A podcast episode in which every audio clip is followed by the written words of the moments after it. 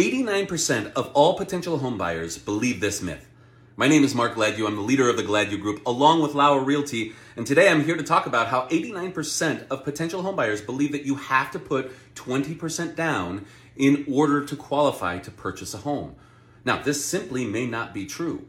If you look at the median home price in Madison right now, which is $420,000, and you think that you have to put 20% down, that's $80,000 out of your pocket. But what if I told you you could put as little as 5% down and start building generational wealth?